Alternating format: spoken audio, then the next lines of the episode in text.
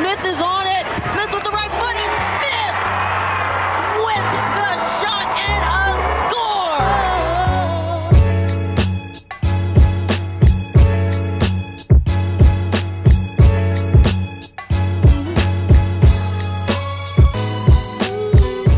score. Welcome, welcome into this episode of Diaspora United. It is I, Courtney Stith, not your normal host, but one of the co-hosts, with me and my co-host extraordinaire, the man of several middle names, Mr. Andre Carlisle. Andre, how you doing? No, there's there's only one, only one. As There's much like as y'all 17. try, We have a whole name for him. as much as y'all try, I have one legal, one government nickname.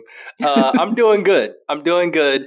I'm excited to talk uh, in this episode because there's a lot to talk about. We're doing a two episode week, y'all. We had to do it. I know. It's. I was like, it's a special week. There's a lot to talk about. I was like, the last time we were talking about the U.S. Women's National Team losing to Mexico 2 0. Why would Uh, you and then- right? Why why would you do that so early? Because I'm segueing in, because a short two days later, there was even more CONCACAF chaos. It's true. With the, with the, uh, the ending of the CONCACAF W Gold Cup group stage, where we saw so much chaos, Andre. Were you prepared for any of this chaos? You know, it's funny. I think like you what you pay attention to enough soccer tournaments, you know, around the world as well, is that everybody, you know, there's always a journalist or somebody that'll post the most chaotic scenario and you're like, "Ooh, that's exciting," but it never actually happens. But this time it actually happened. and it's just peak CONCACAFery and I'm here for it. It was peak CONCACAFery. Um, but before we dive into all that, uh, we're going to do what we always do on this podcast and read a review. This review is from Woso Podhead, um, and its title is Live, Laugh, Learn with an emoticon heart. The OGs know that used to make a heart Yeah. from what? Uh, a lesser than? I think that was a lesser than sign and a three Yeah, yeah. Um and it looks like a little heart. Um so this so yes this review is from uh woso podhead called live laugh learn with a heart. Uh it starts call me trinity rodman bobblehead because i be head nodding to this podcast all day long. I live i laugh i love but most importantly i learn. I don't know. That felt right. Andre and courtney are truly beacons of knowledge and humor. They offer a much needed perspective in the women's game and consistently. Thanks for all you do. Here's a dad joke f- as my thanks. Uh, Andre, what's Forrest Gump's password? One Forest one. yes, it is that. I have heard that dad joke, but you have? I hadn't heard that one. I yeah, I have heard that one. Uh, Andre, I know so many dad jokes. I just I have so many just in the back of my head. Um, but it's even funnier recently because my parents and I watched Forrest Gump. It was just on the TV, and I was like. I haven't seen this movie in ages, and it is uh still extremely hilarious. Um, but thank you, Woso Podhead. That honestly, this entire review gave us a good laugh because the Trinity Rodman bobblehead is funny. The I live, cut. I laugh, I love, but most importantly, I learn. And then in parentheses, I don't know if that felt right. it's, it's very good. Uh, so thank you for that review. We always really appreciate it. Um, and if you haven't yet, leave us a review. Please rate us five stars, share with a friend, and then in the review, give Andre a Nope, middle name. Also, leave one. a dad joke. But you can also give Andre a middle name. Um, or tell me somewhere I should go on vacation because I still haven't decided, but I need to go somewhere hot and I want to bake in the sun for lo- as long as physically possible. I want to come back a fully different shade. Um, You gonna be on your I- Alex Rodriguez? I guess so. I don't know. I was like, he was very quick to deny it. He was very quick to deny. it. He was like, I don't know what y'all talking about. he was too quick because I'm like, sir, I'm gonna just say right now, it ain't like we haven't seen you play in the summer months and understand what a tan looks like. That ain't no tan. What was that? Bro, you went from the 300s of Fenty to the 400s of Fenty. or the or sorry, the 200s to the 300s. You went a full different shade range, my guy. Yo, I hey, listen. I don't know what he did, but it was funny, and I was like, "Wow, that that crispy looks crispy." Someone said I got a light skin friend looks like Alex Rodriguez. Got a dark skinned friend. looks like Alex Rodriguez. It's very funny. It was a good time. Um, very good time. But yes, please leave us reviews. They uh, bring us a lot of joy to read, and particularly when I can force Andre into either reading a dad joke or giving him a middle name. Um, but on the show today, there's we're still in an international break, Andre, and a lot has happened. Obviously, the W Gold Cup chaos has happened, but also we now know the two teams joining France in the Olympics from UEFA. Um, and then some NWSL kits dropped. And I know we have a lot of feelings um, about that kit drop. And then after that, we'll finish up this pod with Heated and Hyped. So, very excited. A lot to talk about today on a two pod week. Um, but, Andre, let's dive right into the W Gold Cup draw. So, for those who don't know, going into this this final match day of the W Gold Cup, there were still uh, I want to say what two, really one, but like technically two spots left open. On the final day, we uh, Royal Canada had already qualified, and on the final day for them, it was just deciding if they got the number one spot, which they did with a 3 0 win over Costa Rica. Um, and that's important to know because if they'd beaten Costa Rica 4 0, then we would have not had the maximum chaos scenario. But they only beat Costa Rica 3 0, which means heading into the final match of the W Gold Cup group stage between Paraguay and El Salvador, there was a scenario. Well, actually, really, after that 3 0, there was, it really created this scenario of after the Paraguay versus El Salvador match, there would be a draw. Specifically called drawing of the lots between Costa Rica and Puerto Rico of who would get the final spot in the quarterfinals if Paraguay won, or um, it would really determine the seeding of seventh and eighth in the quarterfinals between Puerto Rico and Costa Rica. But even going to this match, there was a lot of chaos. Paraguay went up 1 0 off of a contentious handball. To me, that was not a handball, but unfortunately, a penalty that I've seen given. So I saw it and I was like, they're going to give that as pen. So El Salvador goes down 1 0 halftime happens, but then in the second half they come roaring back to unanswered goals to go up two to one off of a penalty. Uh, that to me was rightly penalty because I was like, why you um choke holding gal in the box? Uh, from a Paraguay player to an El Salvador player, and then Fuentes Yo. had an absolute banger. Filthy. I was like, first of all, I was like, Paraguay, uh, you're a goalkeeper. You should be embarrassed of getting beat by your near post at like where that was. And that's nothing to take away from the strike. But I was like, you were right there. How'd you get how'd you get beat on your near post? Um, so for a while we were all living in that meme, you know, and it's like um, I think it was tweeted all the time, but of that like utopia, like a chromatic, metallic utopia look of the world. And that's we're all living in when El Salvador was currently beating Paraguay two to one because that meant Paraguay actually would not make it to the quarterfinals. Um, and that meant Puerto, both Puerto Rico and Costa Rica would make it in. But then they came roaring back with two unanswered goals. I want to say in about five to seven minutes, there were two very quick goals in succession. One a one a penalty that was 100% a penalty, um, and then one for that completed. I believe her name was Martinez's hat trick. So Paraguay won the game three to two. But basically, since Canada did not beat Costa Rica 4 0, that meant we were going to get a draw.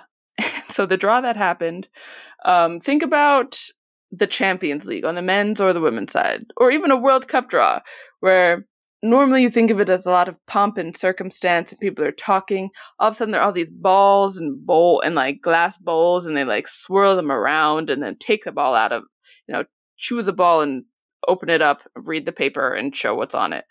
Um, that's what I had envisioned when they said drawing of the lots because it was that's how it was.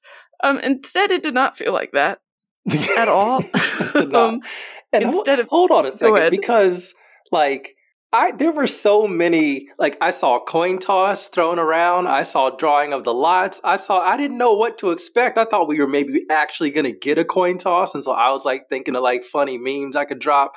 Uh, I had the, the the the Pulp Fiction briefcase and being like, "Here's the coin." It's like this magic glowing coin in the briefcase, but like it was none of that. I was and drawing lots. That would have been interesting too, but it was just like just uh, pieces of paper inside of a clear ball, like and like cheap clear balls. Like they were like we needed to come up with this so quickly. Um, and so the draw happened. Who ran to Michaels? be- Truly, who ran to Michael? Who ran to the closest Michaels from the Houston Houston Dash Stadium? Who went as close as they physically can, and also had some pieces of printer paper that they wrote the names on. Um, but it felt deeply anticlimactic because you had these two balls. I wish they put four in, and they had like two for Costa Rica, two for Puerto Rico Yeah, just so some there was like some drama, like maybe a bit more noise, because like literally it's put their hand in, went around, trying to mix around. like mix around. It's like what's what's gonna happen? You should have mixed it both ways. It's a little something. Um, and so they went, they took the ball out. Of course, it's also the like the longest strip of paper. So open the ball, they start, and then they start unraveling the piece of paper, and I was like. While the unraveling was happening, I was just deflated. I was just slowly deflating. I was like, "This is taking forever." Um, and in the end, Costa Rica got through, basically by the luck of the hat. Um, I did not ended up not liking this. I felt they should have just had they fundamentally should have just had like more tiebreakers. Yes. Like only Correct. five. I was like, if you're not going to at least seven tiebreakers and the seventh one is like most number of corner kicks you've taken, like I just don't think that ending a group stage like this is it's like not I don't I don't want to say it's not good for the game, but like really kind of it just like doesn't leave like a great taste in your mouth. Like even if and I would feel this way even if like Puerto Rico got through because it's like that sucks for Costa Rica. Like they did they did all the things they thought they needed to do. Also, what are the chances of you being tied on five? Yeah. like five score uh or on five tiebreakers for those who don't know. First is points overall. Second is goal differential. Third is goals scored. Uh and then you go into two more tiebreakers off of that. One is um yellow cards and then the second I and I believe the fifth and final tiebreaker is red cards. So I just don't. I just didn't really like it. Uh, someone floated online. I think it might have been Claire Watkins said they should have had a rock paper scissors. And I was like, honestly, I'd take that too. At least you got you can do some gamesmanship or something in it, trying to suss someone out. But So um, I think they just should have had fundamentally should have had more tie tiebreakers um, than this. here's here's my my problem with this, right? Like on one hand, we always ask for chaos. We root for chaos. Part of part of loving Woso is just like being an unapologetic agent of chaos and just rooting for it in all the ways possible, the good ways possible. We've had enough bad chaos and across the world in women's sports and still happening. So we're not that that's not the type of chaos we want.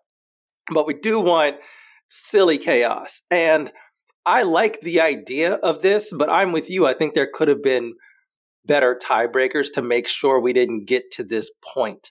And in a competition like this, I think it would have been pretty easy. I think you do strength of competition and figure out like the losses. Like if everything's tied, then who performed the best against the better competition? And for me, that's Puerto Rico.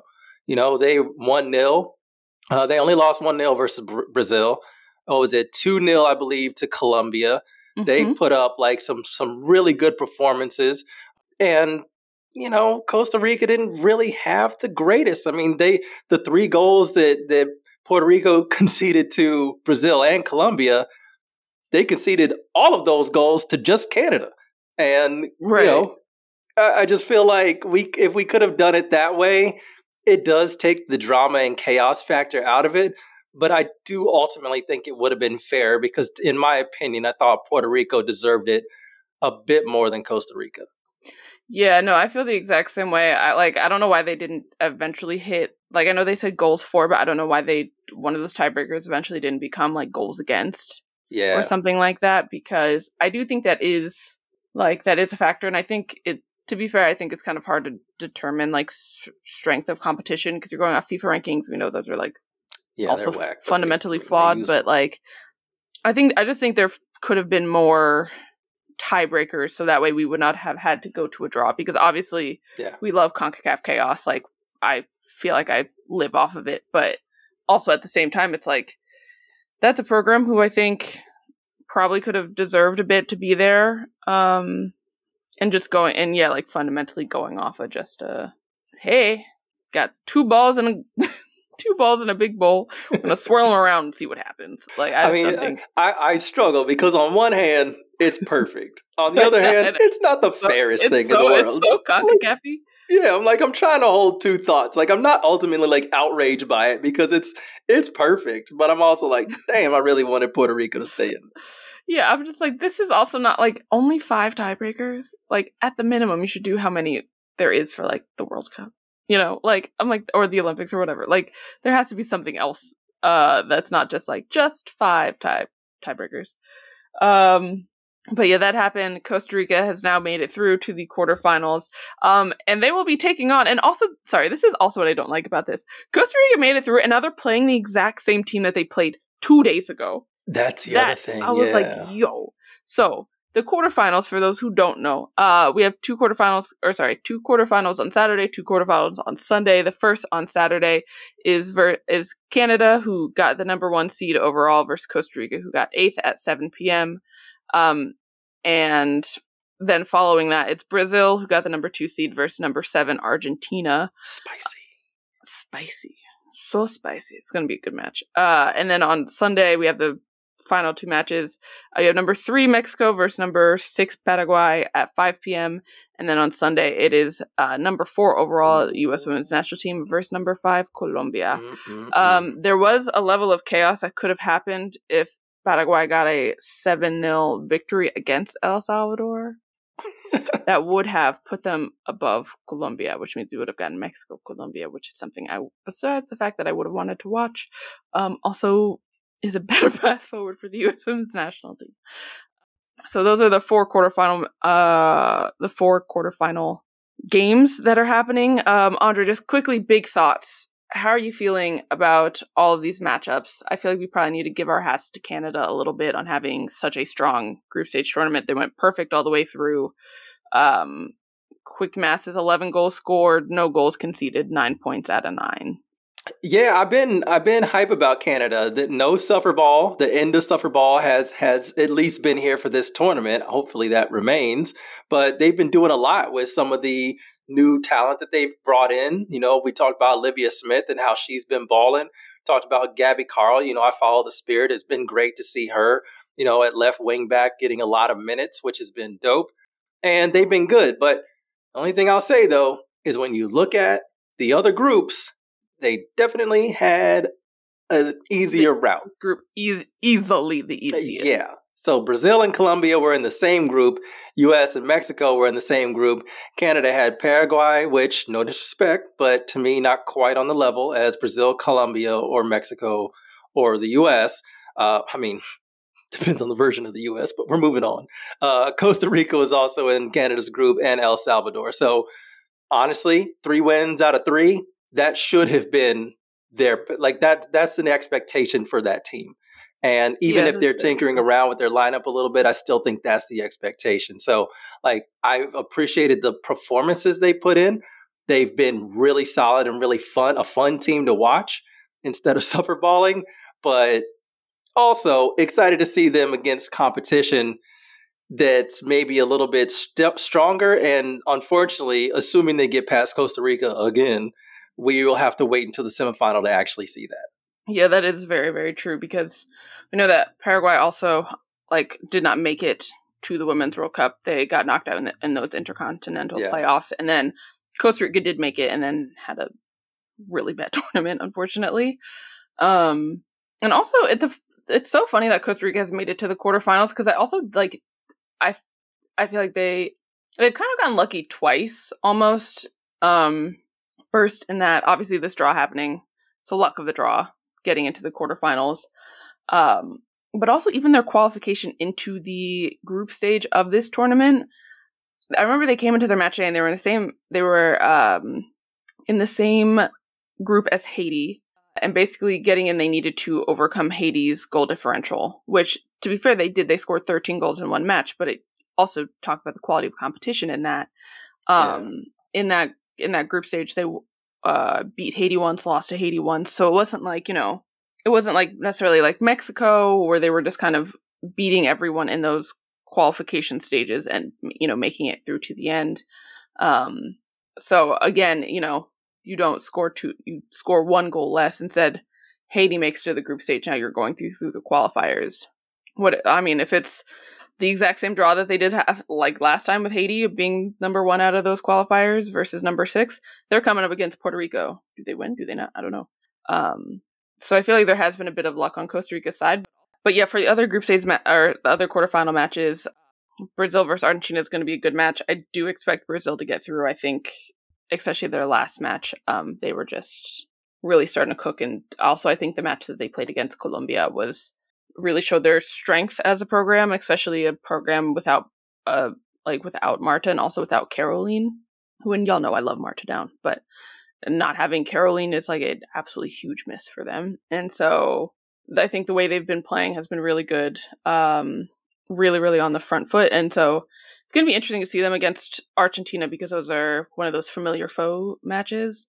Um, but that match will, is going to be absolutely yeah. ridiculous. Even though I do have a stat for you, Brazil has won 11 out of the 12 um, last matchups between them. But the stats, uh, I need a soundboard. I need a, I need a Courtney the stats no, like sounder, and I need a soundboard so I can no. hit it every single time no, you drop a stat because I'm here for it.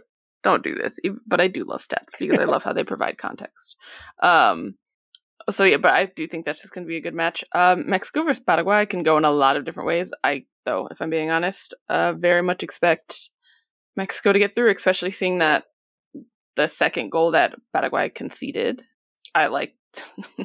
I was like, oh yeah, they're just on the front foot and they're just gonna get the ball right, one at you, one run at you, and then have a curler in either near post or far post. I can very much see Mexico doing that a whole bunch. Um, and I feel like Andre, for the both of us, the most interesting tie of this quarterfinal is the U.S. women's national team versus Colombia.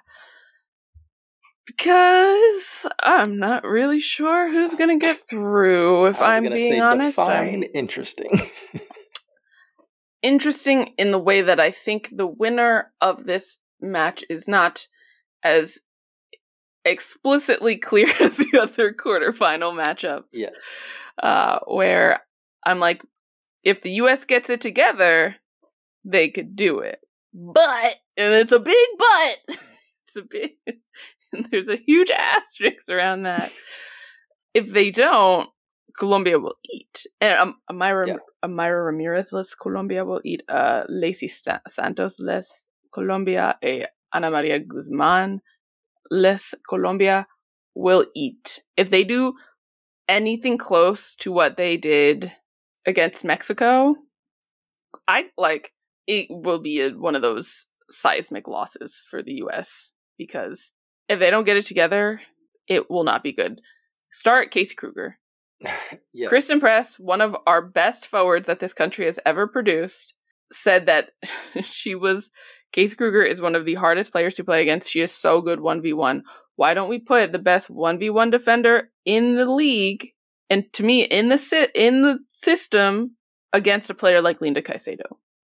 I mean, we're we're we're probably gonna have to, but it also is scary because I mean, Caicedo, and also I mean, I, I love Casey, but you know, Caicedo's Caicedo's like, oof, she, she's to the point where you expect she pretty much does something you expect her to do every kind of match and a half. I think the stats are kind of on her where she just kind of does that thing where she ends up cutting somebody up and scoring a goal or at least getting a really good chance off. So like I still think that it'll be tough to contain her for 90 minutes.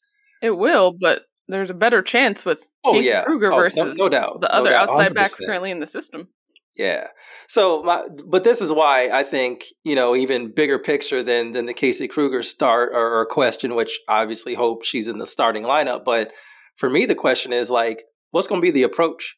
You know, that was the thing. We thought that this tournament was going to be about, you know, building confidence in that transition. And obviously, some of that changed when Mia Fishel tore ACL and, and Alex Morgan came in. But like, you still have a lot of young talent that you could rely on and say, hey, it's y'all's turn to step up. And when it came to facing the most difficult opponent they were going to face in the group, Mexico, they went back to the veteran lineup and went back to doing the, and even in halftime got even more veteran. So now that you're in a position where there's a really good chance that you're not going to get another game out of this tournament.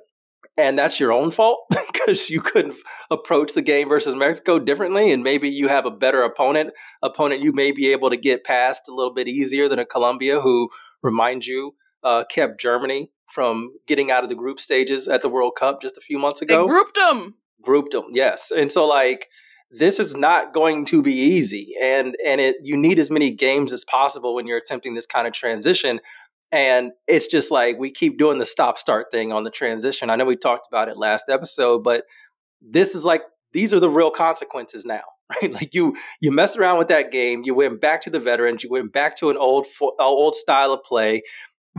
Everybody, I think I listened to multiple podcasts. Everybody was like, "That was awfully reminiscent of the Vlatko era." You went back to doing that, and now what you're gonna what, what's the approach gonna be? Either you send out the vets who ain't gonna come close to beating Colombia, or you're gonna send out the kids and say like, "Hey, I know we didn't trust you versus Mexico, but here's Colombia." Like, uh, okay, sure. I have a question, Andre. Yeah. Does the U.S. and look for my sake, I hope it doesn't happen. I don't want to stay up all night. I don't want to stay up all night. But does the U.S. Pe- play for penalties? Absolutely not. They better not. No. No. They better not, but no. it's look, we said that last performance was reminiscent of Vlatko. It was. It was real reminiscent of Vlatko. I I mean, obviously I hope that does not continue. But Listen, like if if is that question also out, a little bit in my mind? A little bit. I would yes. hope that having Emma Hayes as her boss, Emma Hayes being like, We'd never do that here. We're right, mean. Yeah, well. But I like you never at this point, anything is possible with this team. Here's the thing for me. Like, even if Colombia just happens to be better than you on that day, make sure you learn something. What are you going to learn if you pack the team in tight and try to get nil nil and, and advance on penalties? You may be like, oh, they're learning how to win or to grind a game out. No, that's not what that's not the phase of where the players are because they haven't even been integrated into a, a, a team yet. They're not even mm-hmm. a team. They're a collection of players at the moment, especially when you look at the transition. And it's all on the coaching and leadership at US soccer. So for me, it's like, don't do that. If that happens, what I want to happen next is Emma Hayes to pick up the phone, call Matt Crocker at US Soccer and say, get Twila out of here. Uh, no, I'm sorry. Like, we are not doing that right. We have too much work to get done. We are not going to run out here and play suffer ball just to get a result. This is not what this tournament should be about. And the approach to it needs to be so much better than what we saw. I think it's when, and like this is what I talk about with playing for penalties, of like that nil nil against Australia, which was a crime against all of us for us to wake up that early for a nil a, a nil nil. Like no, Oof, that nil nil like that nil nil against Australia um like even like even the what the quarterfinal yeah the quarterfinal matchup of the olympics versus netherlands where all of a sudden i mean it to be fair it didn't happen against sweden. We were like the us was un fully unable to find the back of the net for some god awful reason against sweden. But against sweden for example i don't think they were playing for penalties. I think they were actively try- like trying to not play for penalties and then unfortunately penalties happen but with that nil nil against Australia, where it's just like we're just going to trot out a lineup because we know we're already through and we're just going to like essentially see what happens. Um, and then against Netherlands, actually, also in the same Olympic tournament, where it there's just like a a shift in the mind, like a shift in the mindset of the players of like, and not even a we're gonna like play safer and do the smart thing, but like uh we're almost like conceding to ourselves like we're gonna like regress back in what we are doing and we're conceding to ourselves. Because i don't think like i don't think the play smart passes pass the ball around like to close out a game is necessarily a bad like a, a bad way to play or even hey hey we're gonna sit deep and try to hit you on the counter because that's our tactical game, game plan that we came up with that we want to implement is also i also don't think that's necessarily like a bad way to go if that's the smartest game plan for you to do. For me the problem is it's like when you just kind of concede and you're like yeah we're just we're just playing for penalties. And, and you can see it in real time right? Like it's not like it's um oh yeah it was very obvious in that australia game. Yeah like in the australia game even in the like i mean in that in that netherlands game too because there was a moment where like the us was Yeah. on the front foot and like could have scored and instead it was like we're just going to try to do the not even the quote unquote smart thing it's just like we're not going to try to like go forward to try to you know win this in real time um which i'm always a proponent of trying to win things in real time. And if it like and also if it burns you it burns you but like that's a risk you take. And so i like it's the reason why i raise the question is because that that match felt very Vlatko-esque and and i'm not even talking about in the unable to connect passes and like patterns of play type of thing. It was like in the it wasn't like the complaining to the ref. Like things that we had never like we never see the us historically doing.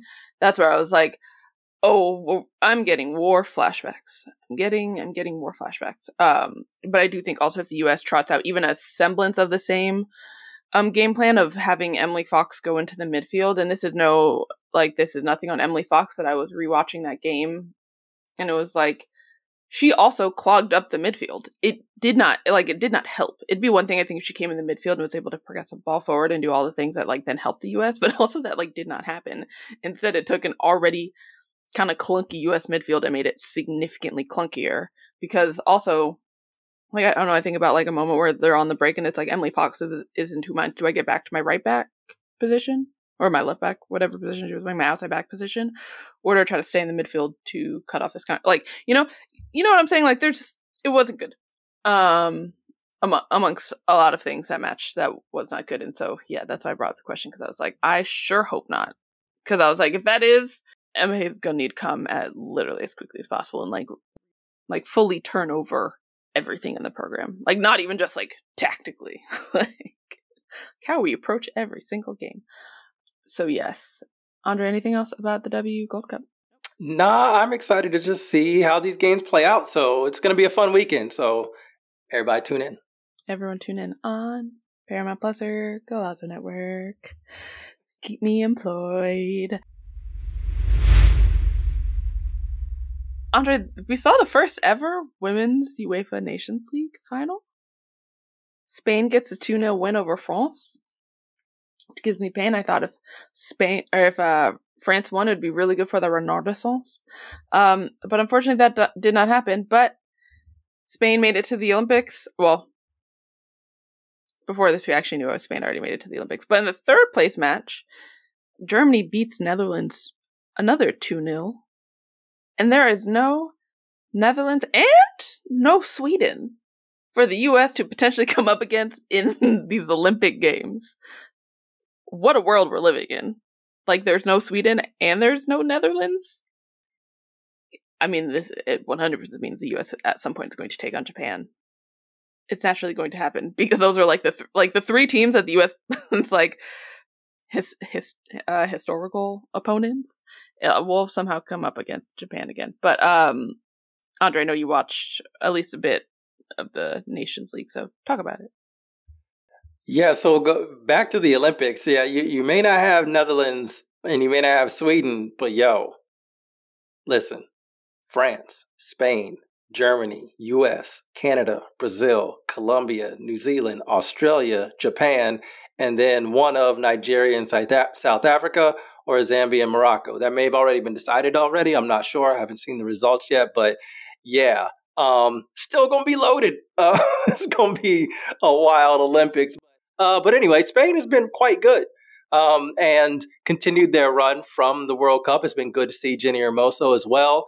Uh, there uh, playing with the team, performing well as well, being able to like just receive the like admiration she's deserved, especially going through all this. I know she gave some quotes um, that kind of said like this, this like football's kind of her community, like it's it's her it's her family, and it's tough when that is like becomes a source of your frustration for outside of like actual footballing reasons, you know, for stuff that has just been inflicted upon you, um, either by the Federation, by that one dude who I will not say his name.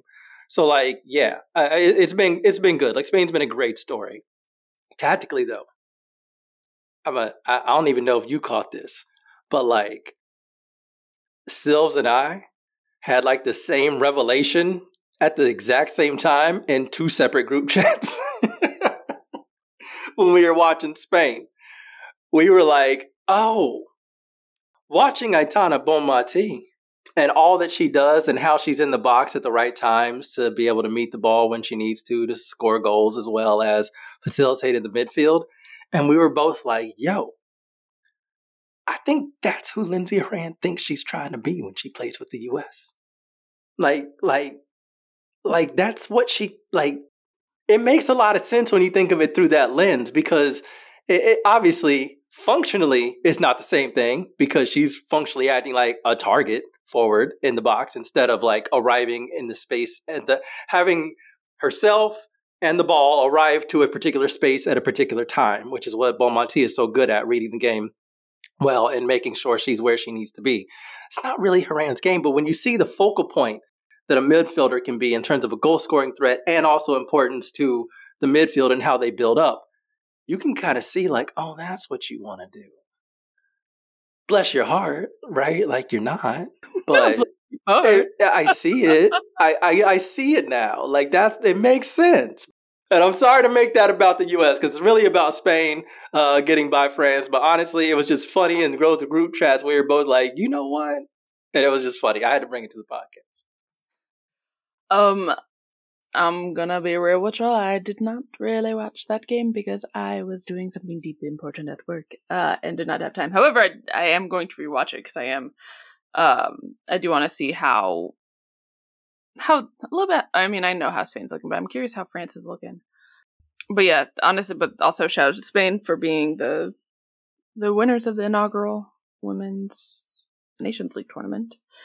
Under ready to move on to NWSL kits. Let's do it. All right. The NWSL dropped a trillion kits, aka they actually everyone had the release date on February 27th, uh, which was not surprising to me because I saw one team tweet about it and I was like, oh, so everyone's dropping their kits on this day. Cool, cool, cool, cool, cool, cool, cool, cool, cool. Good to know. Um, but there were many kits that happened, and Andre, I know you sent out a ranking. So take us through your ranking of the best and the worst that you've seen. Oh, I was unprepared. Uh- um but do you want to start off with how you feel about the spirits kits? I mean, we can, yeah. So, so what I did with the ranking is because so I had heard rumors that this was going to happen, and I'm a little frustrated that it happened. So, everybody's away kit is the same template. Um, it's kind of a two shades of Boo. colors, yeah, with a with a like diagonal like transition in between them. It's not quite a sharp. It's not a sharp. Uh, it's not a faded kind of gradient. It's not one of those that kind of takes a little while. It's like a sharp gradient, which is better. And I do think that a lot of teams did a good job with their color selection um, because some of them actually look pretty cool and they kind of look distinct. But when you put them all next to one another, you're like, oh, yep, that's a template. And uh, no, just no, nope, templates, no, not a thing you should do to an entire league. Make everybody wear the exact same style shirt uh, that's not cool. Nike, we know you got more money than that. I know you are trying to be an outfitter for every single professional team there is out there in league there is out there. That's not our fault. That ain't nobody's fault. If you can't handle it, let it go. Um, so that stuff is annoying. But we did get a lot of primary kits, which are kind of kind of going to be home kits for most, I believe, most um, teams, and we got some good ones. You know, when EAFC 24, when those leaks hit, you remember that? I was like, oh, these look unfortunate. I think there was only one that was like, okay, maybe, and it was Orlando's, but you couldn't really tell what it was. So yeah, I did a little ranking. Um, the Spirit home shirt. Many qualms about this ranking, by the way. Oh, do you? Okay, well we yes, can go through it. But you can uh, continue. but I'm letting the people know. the spirit home shirt though I, I, will say i was a little disappointed. Um, i don't like when stripes go in like a million different directions and there's like blocks of stripes some go vertical some are diagonal some go the opposite direction and some like that that's annoying to me. I didn't like when the us kits were like that. I know that's a kind of an unpopular opinion because i think a lot of people did but these are all just for the spirit it's just black and gray. And the transition to the gray is actually like more interesting when you kind of get a closer shot of it but I still don't really love it. And if they're gonna like incorporate a brand new color and something as vivid as yellow, I would have liked to see that carry over and be in some part of the home kit, whether it's around the collar, around the sleeves, even some stitching or something in that bright yellow that they got on the ways. I would have preferred to see that. So I was a little disappointed with it. Um, I ranked it, I think, 11th or something. So it's it's pretty far down there Yeah, um, it was very clear there were some winners and losers off of this, um, off of these kits. Uh, I think it's also a problem when I like some of the teams like sec their away quote unquote away kit that's literally just a sash and gradient of color more than their regular like than their primary kit. Um, I will say, obviously, I think that the, San Diego Wave killed it. That their primary kit with all that color looks Yeah, it's dope. Absolutely gorgeous. Um, Andre, I know you had it as number one on your ranking, but I disagree that Seattle's is the best, but only, only because only I have I have two reasons. One, we can't get our hands on them. They're only selling replica kits, and replica yes, kits have correct. significantly less detail, and that is a kit where it's like the beauty is in the details, and for that reason, I'm like, you can't. I don't think you can be number one when the majority of people like can't also partake in that beauty in the details. The players I get feel but I was like, you and I did think a about kit like that, I can't do it. But that's also not their fault. Like that's Nike being stupid, and that's the same case for all the kids, which is unfortunate. That is true. But honestly, yeah, I thought like really not a huge fan of a lot of the kids. I think Gotham's is just okay. I like the sash. I think the color coming off the sash sometimes some sometimes I look at it and I'm like, oh, this is kind of cool. Sometimes I look at it and I'm like, meh. Um, Gotham and Kansas City have virtually identical away kits, which is hilarious. I'm not a really a big fan of Angel City's kits. I like the I think the away kit, the color is perfection the the color of the away kit is absolute perfection. I was like, I want the sh- I like I want to wear both the shirt and the shorts because the the gradient into them is so nice. I think their home kit is. I like get the vision. I fully get the vision. I just don't really like the execution of it because it still kind of feels meh. It needs Um, more Sol Rosa. Like they made a big deal about that color. It's such a unique color, and then they just like keep dropping kits that kind of refuse to really use it in an interesting way, and I'm Uh, annoyed. like outside of that, they're away kit essentially, and that's the reason kind of why I like it is because I think that Yeah. color of pink is just absolutely like gorgeous. um. North Carolina's. So, do you remember that? Like, it's not only like a media account, but called F Jerry, and their name is from that like really old school.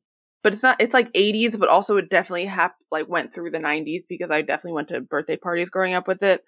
Um, where it's a white background with like the teal crayon on almost on it with some purple in it. That's what the North Carolina Courage is giving me. I don't know why. I just saw that and like my brain immediately went there, like 80s geometric design. and I was like, that's my brain. And yeah, for the other kits, I mean, I think Chicago's is pretty cool. Portland is like, did someone see the China's World Cup kit and uh, maybe did some a little something off of it, copied and pasted and changed the font? the That's only kind of how it thing, felt like. the only, the only defense for Portland that I have is that they went away from the Ed Hardy bullshit that they tried to pull on us. That doesn't for that, I am matter. thankful. No, no, no, that it does doesn't matter. matter. It does matter. we saw the that direction in which they were headed. We saw where they were headed, and they have decided that that is not the direction they want to That go. was going to happen anymore. anyway. It was a I new don't know if it ownership group. Yes, I- it was a new I- ownership group. They were naturally going to get away from it. I don't know if it was. That's all I'm going to say. I don't know. they I'm just don't. saying I want to continue to encourage them to move in directions that are far away from that. Uh, I they they don't get props for me for that. Um, I actually really like Houston's two kits. I think they both look really nice. Um, the especially their like orangey home kit. The design is super subtle, but I just I don't know. I saw it and I was like, oh, actually, I really I really dig this. I really do dig this. I accept my question. Oh, and also Bay FC friends. What happened? Yeah, I'm so mad. I was really expecting some hot fire from y'all. Y'all had the varsity jackets. You're getting all these big stars, and then for your inaugural kits to be extremely basic, boring. like so Not even just boring, ugly. Uh, I'm like, I would have rather had you could have tried to do what Rain did, where it's like your kit Yes. is simple and clean. I will take that any day over, unfortunately, what has happened. Um, and Yeah. I just, besties, I just want to know why, like, what happened?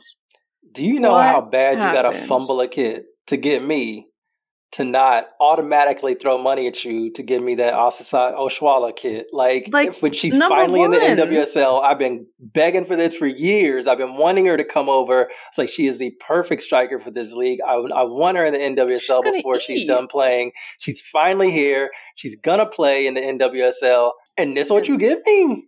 The kit's a wheat. I, at Oh, this point, I so rather for some of these teams, I want their warm up tops Yeah, more true. than the actual kit. Now, I will say the warm up tops are they're templated across the board, and they're the team's colors yeah.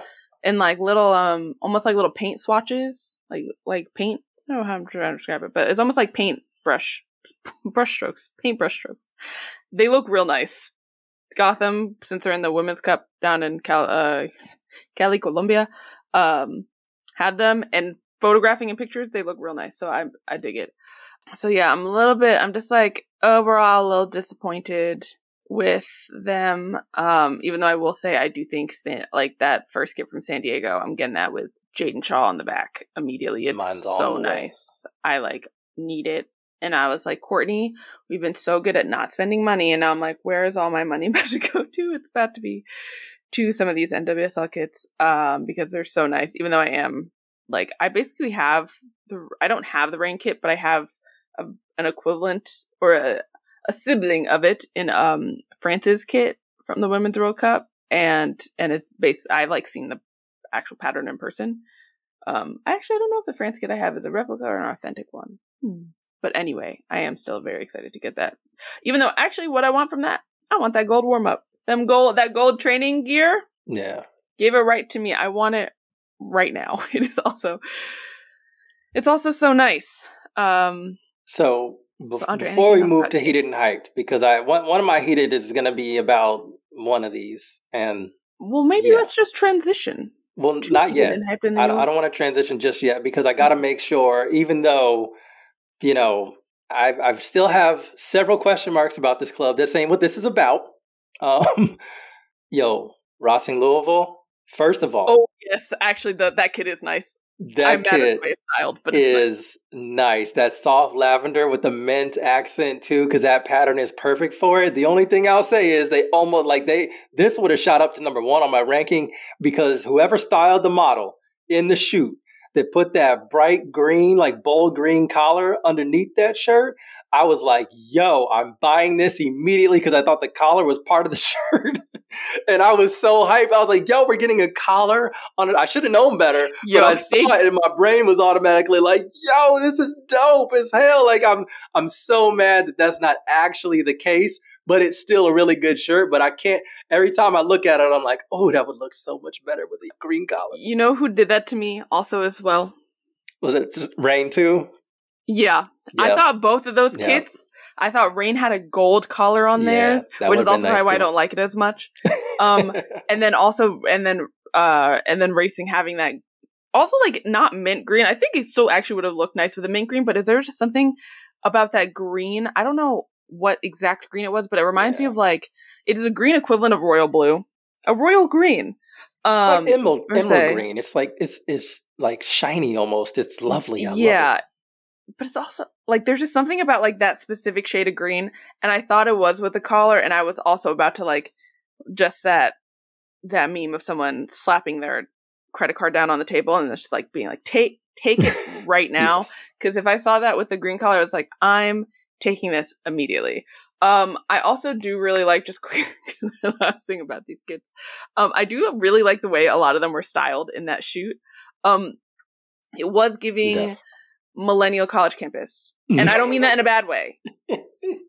I don't mean that in a bad way because I'm the targeted ad for that. Multiracial millennial college campus? I can't lie. That also is a lot of women's sports. you're gonna you're gonna get it from every person of every shape, size, and color, which I think is also important. Like it's super important to market it to everyone and like not only of how the kit looks on you, but seeing people who look like you in those kits and mixing fashion styles on them. And so I actually did really think the styling. I don't mean calling it millennial college campus is not a drag, okay? But it's also accurate.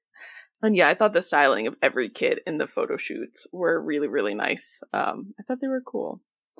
But yeah, unfortunately for about half of these teams, I think they're unfortunately they're stripe ki- they're uh they're diagonal. Their diagonal gradient kits at times was better than their home kits. At least they're not. Hey, but also at least they're not all white. We've grown. Yeah, yeah. 10%. Getting away from the all white or, or white shirts was very important. Ten percent. Grew the league has grown ten percent, where every team's kit is or away kit is not just white. Baby steps. This week, baby steps. But Andre, let's go to heated and hyped. All right, time for heated and hyped. Our final segment. Um, Andre, I know what you. Actually, I, I think I know what you're heated about. Um, so tell the people what's got you heated on this evening. Well, I will. Since we were talking about kits, um, there's one in particular that stands out that pisses me off, and I'm pissed off from a couple different um, angles on this. And it's the Utah Royals front shirt sponsor. If you don't know, it's a bank called America First. The logo is an eagle that is not dissimilar to a lot of other fascist ass eagles that have been used in political parties and political propaganda um, in the past. That phrase has a history in this country that dates back to early, early 1900s, 1910s, pre World War One. It gained popularity in between the world wars, especially leading up to World War II, where it professed of a policy of isolationism, basically don't interfere with Nazi Germany, primarily because this very racist ideology did not necessarily disagree with Nazi Germany. So there's that. There's also the fact that getting back to this bank in particular, that wasn't always their name. They had two or three different names until they went to America First, which they curiously did in 1984, which is interesting because that was an election year. And that's also the time when a populist party, which was also known as the America First Party, became popular and actually helped to elect David Duke, who was a, I believe, a grand wizard, perhaps, in the KKK. So, by the 80s, certainly everybody knew what America First meant. It ain't like people forgot about the world wars and what that uh, ideology stood for. And very curiously, it gains popularity, and this bank decides to change their name to this during a year in which the, the political party gained its popularity and elected somebody who's an absolutely heinously cruel, bigoted person who was head of one of the most destructive white supremacist organizations, I guess, in this country, terrorist organization. So, like, yeah, that's what we're talking about here. I don't care that it's a bank. That phrase has a lot of history, a lot of well known history. Even if you don't know it, you can motherfucking Google and figure it out. It's not hidden. And I don't care whether the bank explicitly agrees with that or, you know, does the goose step march, you know, when they go into work. I don't really care. That's not the point. The point is that phrase should not be on the front of anybody's shirt. It shouldn't really be on the top of the stadium. The men's team, Real Salt Lake, they do not have that on the front of their shirts. They have a different sponsor that was announced this the women's team utah royals are the only ones with the sponsor and of course they also the stadium as i mentioned is america first stadium again i don't care that it's a bank it's a really bad look it's heinous ideology i mean direct heinous ideology it's not even a stretch to say oh, well, you're just reading into that. No, those two words are unmistakable and they are right there. And then, of course, the Eagle logo doesn't help it any either. so, like, that's the first angle in which I'm frustrated about this. The second angle is that I'm very frustrated that I don't hear more about this from other people, other journalists, other people who cover the league and purport to stand up when other things are wrong within the sport. I think this is kind of a no brainer. It's not just crying about nothing or whining about nothing. This is serious. I do not appreciate the fact that there are a number of black players who are going to have to run around and play uh, football with America First on their shirts, whether they feel some type of way about it or not. It is not an optically, it's a horrible look for the league. And it's frustrating. It's extremely frustrating. And I thought there would be mo- more people speaking out about it than me. And I know there are some that are talking about it, but it should be a broader conversation. It should not be, it should not have gotten to the point where this was an option, where there was enough smoke to be able to say, okay, we're going to have to make a different decision. That should have happened. It did not. And now we have this shirt, and it looks like this is just what's going to happen now in the NWSL. We're going to have players running around in a fucking election year with America First on their shirts. It's gross. It's gross. It's disgusting. And I absolutely hate it. So I, I'm like, I hope that other journalists, other people speak up about this. If you didn't know, okay, cool, but now you know. So, what do you do with the information now that you know? Hopefully, you get loud about it as well. So, I just think as many people as can be loud about it as possible, whether you're in Utah or not, it doesn't really matter. This is not something that should ever be allowed. And I'm very frustrated at the NWSL that they allowed it. I'm frustrated at the Utah Royals that they've ignored people who have said, hey, this don't feel right. They've been like, well, it's just a bank. And that's been enough. Um, and I'm mad about, you know, colleagues who haven't said shit about it when I feel like they really should. This is it's just not good. It's not a good look at all. It's it's pretty disgusting.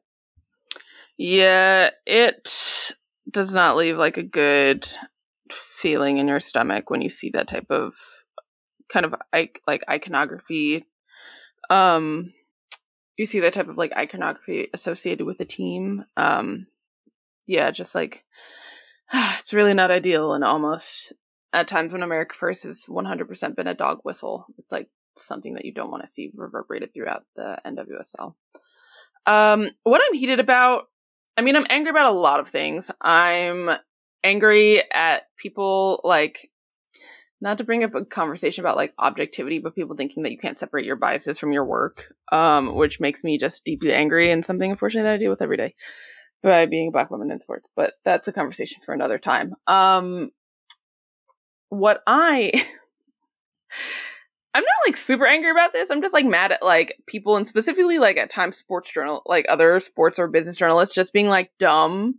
Like just straight up being like stupid. So if you don't know, Caitlin Clark Anne Hathaway um, announced that she was entering into the uh, into the WNBA draft. Yeah, there's a very good chance that she goes number one. I'm not. I don't care about like the the actual her going to the draft is cool. Um, but besides that, it's like there's not much past it. Um, what I'm angry about is people tweeting, and I saw this from a prominent sports business journalist saying, Caitlin Clark takes massive pay cut to join WNBA. That's idiotic for like 15 reasons, and I can actually give you 15. Number one, what do you think these athletes, these college athletes, are going to do when they have to graduate, when they are missing, like when they don't have NCAA eligibility anymore? Like, what? They all eventually either have to like re- stop playing or go potentially to a professional league. So that headline is like stupid for a, like a dozen reasons because eventually Caitlin Clark and all of these collegiate athletes that we are fans of, like they can't play college sports forever. like it's actually impossible. Um, number two, I don't know why these people think that the money that she's making off of her NIL deals are just going to disappear when she becomes a professional athlete. Like, it's not like NIL is a salary. It's not NIL being paid from the University of Iowa to Caitlin Clark to like play basketball. These NIL deals are the same things that your Instagram influencers are doing. They are literally just like paid sponsorship brand deals. Those don't disappear when you go from college to the professional level. If you think, oh, well, you know, maybe she's like really marketing to college athletes or college aged people. And when she's a professional, that's not going to be the same anymore what do you think? Do you think the people that she's also marketing to are not also going to graduate college at some point within the next three to five years? Or like, or sorry, one to five years? Like, the money is just going to continue going with her. Like this, like this conversation around it is specifically with Caitlin Clark, because we also know just generally about issues with NIL money and who's really going to and um like what type of athletes are going to as well. It's like a whole conversation for another time and a mess. But I'm like, why would these deals just shrivel up as soon as she graduates college or leaves the college game? You don't think all of the fans that loved her in college are not going to follow her into the WNBA? Like, are you dumb? Literally, it is such it is such a stupid argument. I was like, I understand that they're like technically those deals are for right now with her as a co- like as a college student, but th- like you don't think also more deals are going to come about once she's fully professionalized? You don't think Nike or New Balance or Adidas or any of these sneaker companies are not going to want to try to sign her to one of the biggest deals ever, especially when she graduates? Like, please make it literally make it make sense. The the takes a pay cut to join WNBA is so stupid. NIL is not a salary for these players. They're not it's not getting paid to them by their universities. Like please be serious. They're probably going to get more brand deals or those same deals are just going to follow them throughout their professional career. Oh, it's so stupid. It makes me so mad. I'm like, y'all are supposed to be business journalists. You're supposed to understand Yeah. macroeconomics and all these complicated terms, but you can't put two and two together? Please make it make sense. So that's what I'm heated about because it's so stupid every single time. Yeah, that's been Actually, annoying I'm too. sorry, I'm still mad. At, I have another thing I'm mad about. oh, If okay. I see, if I see all of these brands dropping Women's History Month posts when it comes about, and y'all didn't do smack for Black History Month, I'm gonna be big mad. And I know it's gonna happen, and I know I'm gonna be mad tomorrow when it's officially March 1st. But if you start dropping all this women's history stuff, and you have a nothing specifically about Black women, or b that content is not intersectional, I'm gonna be m- big mad. And also, if you turn up for Women's History Month in a way that you did not turn up for Black History Month, I'm also going to be big mad unless that turn up for it is something that happens to be centered around Black or br- brown women, but specifically Black women. I'm going to be big mad because I know it's com- coming and I'm angry about it now and I'm just going to be more angry about it tomorrow. But what about all the listening and learning that you were supposed to do back in 2020 when you told us you're going to listen and learn and do better? And then what, four years later, you haven't done jack squat for Black History Month or you did the bare minimum. You did less than you did last year. All right, I'm done. I'm, I'm just going to be big mad tomorrow. I know it. Yeah, that is going to be really unfortunate to experience, but as you said, it is coming. Um, hype. You want to transition to your hype? No, I'm still mad. I know, but this is the time when we we transition to being hype. So I want you like like you know downshift, you know, different direction. Like we No, can, I'm we sitting- do it. We I'm do sitting it. in this anger. I'm sitting in this anger till the next time we record. No, Andre, you do your hype first. Uh, um, my hype is, and and this is- honestly, I shouldn't even say this out loud because this is going to age extremely poorly, or has a very high high probability of aging extremely poorly. But uh, I have become uh, an F one sicko. Um, I that that Drive to Survive show absolutely hooked me. Like I was kind of into it pre the show, but I didn't like follow it intensely. I was just like, oh, cool. Mainly because Lewis Hamilton was kicking ass, and I was like, hey, black dude, that's what's up. Um, and so like that was cool, but now I'm like deep into it. And the first Grand Prix is uh this weekend, and Mercedes looked real good. Lewis Hamilton was the top after the last practice session, and I was like, hey, hey, I'm I'm not trying to read into this too much, but hey. And uh so I'm first of all, like I'm hyped that F1 is back because it is it's like it's probably my my guiltiest pleasure because I know a lot of these people are rich and awful people um, especially like some of the team principals. In fact, one of them is got a scandal going on right now. You, just gotta go car car go vroom vroom. Exactly. It is like, oh, the, the the fun drivers go vroom vroom, and they're fun personalities or goofy personalities or whatever. And the car, the racing is cool. The cars are fun and everything like that. So like, that's really where I get hooked on it. But like, I'm I'm just kind of hyped that it's back. Um, I'm hoping that it's a more competitive season than than what has been. Uh, Team Fuck Red Bull is kind of where I'm at. So anybody but. But I obviously would love to see Lewis Hamilton uh, put in work before he goes to Ferrari in 2025. So like I'm I'm I'm hype. I'm all in and I'm excited that it's back. That's my hype. What you got? Yeah, I'm excited. I can't lie about the vacation I have coming up. um, for those who don't know, I have been heavily involved in all of our coverage of the W Gold Cup. Um, and I can dig into that more when I am not when the tournament is over. Um, but it's just been like a marathon essentially. I wake up every day thinking about the W Gold Cup. I go to sleep every day thinking about the W Gold Cup. Um, and so while I'm excited that the tournament is here and it's been really fun, I'm also really excited for the vacation that awaits me um, on the other side of it because it is some very well deserved time off. And so that's what I'm excited about. Even though I don't know where I'm going yet, I know I'm going somewhere. going to the beach. Going to the beach. I'm going to be so tan and have happier thoughts because I will actually be in and around the sun, which has not been happening because it's winter here on the East Coast. And so um, I am excited about that. And for once, well, not for once, but my quad has actually started functioning again. Not fully, but it's a baby step in the right direction. Um, and I can go up and down stairs like a normal person, which is something I've been missing since literally December 19th. So, baby steps. Uh, that's it for this episode of Diaspora United. Andre, do you have anything else to say to the people? Uh, nah, two episode week. Been fun. It has been fun. Maybe we should do this more often. If you think we should do this more often, leave it in a review. Or or tell us. tell us somehow. We have DMs open. You can tweet at us. DM us on Twitter or Instagram. All the things. Um and Andre, that's that's it for us. We'll see you after the quarterfinals of the W Gold Cup. Things are bound to happen. The chaos is gonna chaos. I'm ready for it. That's it. Oh, I gotta do the bye now. I'm hosting. You have to say bye. Wow. Um. Hmm. It's tough because I don't really have one of my own. I just have to replicate yours. So, like, then, I, then co- come up with a bye on your own. I mean, that's a lot of pressure. You Especially bye like in a right now. different I wasn't prepared. Just saying. Bye.